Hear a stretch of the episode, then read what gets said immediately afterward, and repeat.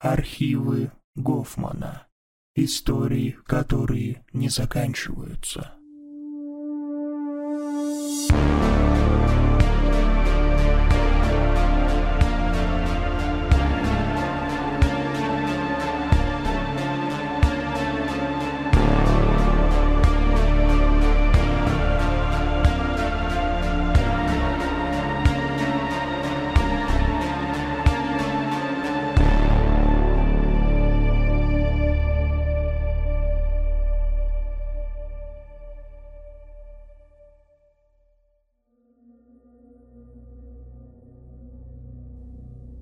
Тебе, наверное, доводилось испытывать чувство того, что ты в этом мире лишний. Это чувство, оно не из приятных.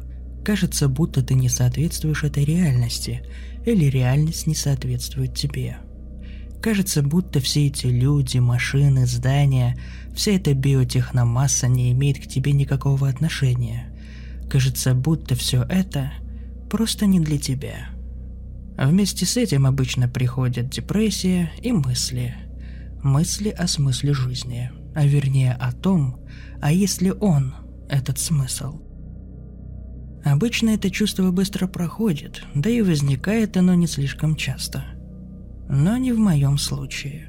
Когда я был еще совсем маленьким, а лет 7-8, мои родители наставляли меня тому, как правильно, по их мнению, жить. Вот вырастешь ты, говорил отец, выучишься, найдешь работу по душе, сам заведешь семью и детей. А зачем? Прерываю я его. Что? Немедленно изрекает он. Это даже не вопрос. Это упрек. Зачем? Повторяю я. Уже тише. Да за тем, что так нужно. Все так делают. Что за вопрос вообще? Да, но зачем? Чуть не плачу я. Знаете, с того момента прошло много времени. Но ничего не изменилось. Я жил, жил как все нормальные люди, в режиме биоробота.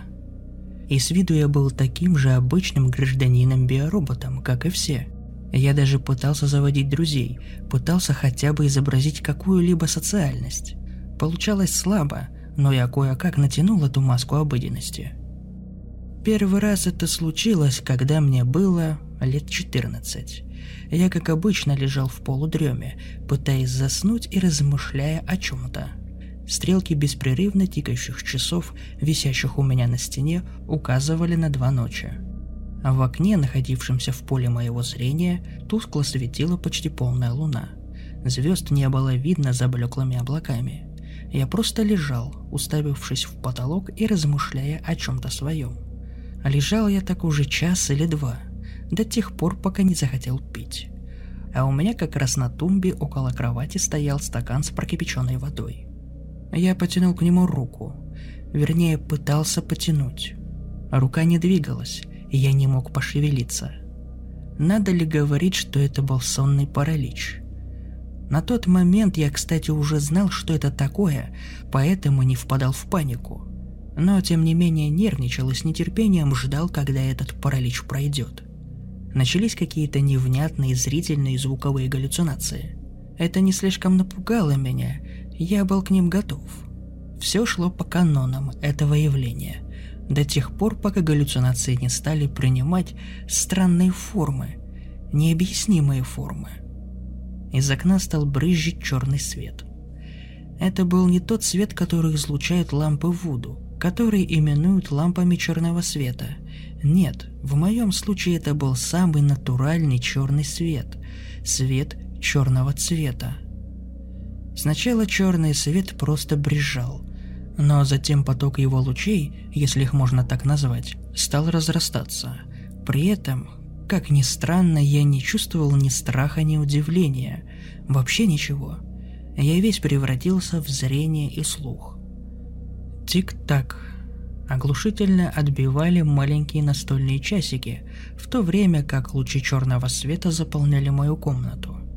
И тут что-то произошло. Мне стало неистово больно. Я был готов закричать, но просто не мог. Даже замычать я не мог. Еле как приподняв голову, я увидел, что черные лучики коснулись моих ног. Нет, не просто коснулись. Они разъедали их, как порция хорошей концентрированной серной кислоты. Мыча от боли, я все еще силился приподняться, отползти от разрушительных темных лучей, но я не мог. Черный свет продолжал выжигать меня. Теперь уже вся комната была им залита, а я просто медленно плавился, почти как омары, которых варят заживо. В агонии мои мысли стали хаотичным потоком слов и образов, а боль все нарастала. И вдруг покой. Не стало больше ни боли, ни страха, не стало меня и моего тела, только чистое сознание, витающее в потоках тьмы. Я растворился в черном свете, став его частью. Мне внезапно стало так хорошо, как я себя еще никогда не чувствовал. На мгновение мне показалось, что я наконец-то обрел свой истинный дом, место, предназначенное именно для меня. Я был счастлив. Но это продлилось недолго. Мысли и образы стали снова путаться, и я провалился в глубокий сон. Утро, которое принесло мне еще один бесполезный день. Возможно, все, что я пережил в ту ночь, было лишь необычной галлюцинацией, вызванной сонным параличом но что-то подсказывало мне, что это не так. Дальше снова следует ничем не примечательный отрезок моей жизни, недостойный твоего внимания, случайный читатель. Я просто жил, как и все, как и раньше, но кое-что навсегда изменилось в моем сознании. Черный свет навсегда поселился во мне, медленно, но верно перекрывая мой разум. Каждый день я мечтал о том, чтобы это видение повторилось, нет, даже не так. Я мечтал навсегда раствориться в этой тьме, стать ее частью, покинуть не мой мир. Ничего не происходило. Я снова был биороботом. То, о чем дальше пойдет речь, происходило в прошлую ночь. Я, придя с работы, приготовил себе ужин и включил телевизор, чтобы монотонные реплики героев очередного сериала служили фоном для моей трапезы. Тут раздался звонок в дверь. Нехотя оставив тарелку с недобитым ужином, я прошел в коридор и посмотрел в запыленный глазок входной двери. Перед ней стоял один мой коллега по работе, искренне считавший себя моим другом. Назовем его условно Иваном. Иван был не то чтобы пьяницей, но некоторым любителем выпить, по любому поводу или даже без иного. Также он был хроническим неудачником, и, как ты мог догадаться, Свои неудачи он топил в алкоголе. Но в целом он был оптимистом, чьим девизом было «поплачем да переживем». Не здороваясь прямо с порога, Иван попросил выпить. Ожидаемо, однако алкоголя я у себя не держал. Узнав об этом, Иван сделал страдальческое лицо и прошествовал в гостиную, даже не спрашивая разрешения. Мы разговорились. На мой вполне резонный вопрос, что случилось, последовала долгая и нудная тирада Ивана. Его жена подает на развод. Двое их детей остаются у нее, так же, как и их квартира. Его понижают на работе, лишают премии, а виной всему алкоголизм. Почти наркотическая зависимость. «Я уже не знаю, зачем я живу-то», — говорит Иван. Эти слова эхом отдались в моей голове. Выключили какой-то механизм в моем разуме, я почувствовал недомогание, и под предлогом выйти покурить, пошел на балкон.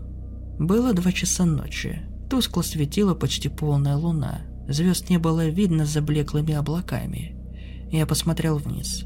Темный коридор, пара снующих туда-сюда фигурок людей. Но что-то было не так. Этот мир больше не казался мне реальным. Все это иллюзия, мнимая реальность, пустая жизнь. Я вышел с балкона. Тик-так, отстукивали часы в гостиной.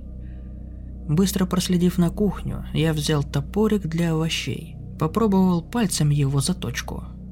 Дальше я просто делал то, что нужно было делать. Удар, крик моего друга Ивана, еще один удар, крик становится тише – а после последнего удара он вовсе затихает. Я перерубил ему ключичную артерию. Кровь хлынула алой струей. «Тссс, спокойно», — говорю я. «Тебе больше не нужно страдать». Лучи черного света лились сквозь окно, медленно поглощая его, еще живого, вернее, уже почти живого в той новой истинной реальности, проблески которой я видел. Я вышел на балкон еще раз. Этаж, на котором я жил, седьмой. Думаю, этого вполне достаточно. Шаг навстречу идеальному миру. Стоп. Что-то остановило меня. Я понял, что должен что-нибудь оставить в этом мире. Что-то, что, возможно, поможет другим сделать выбор. Я написал то, что ты, друг, сейчас читаешь. Сейчас мое «я» в этой реальности представляет из себя уже, наверное, бесформенную и без сомнения мертвую массу из внутренностей, костей и прочих отработанных элементов представителя вида Homo sapiens. Но настоящий «я» сейчас свободен. Ты тоже можешь освободиться, все могут освободиться, выбраться из этого кривого зеркала, из этой ловушки душ, обрести смысл бытия – ты должен освободиться.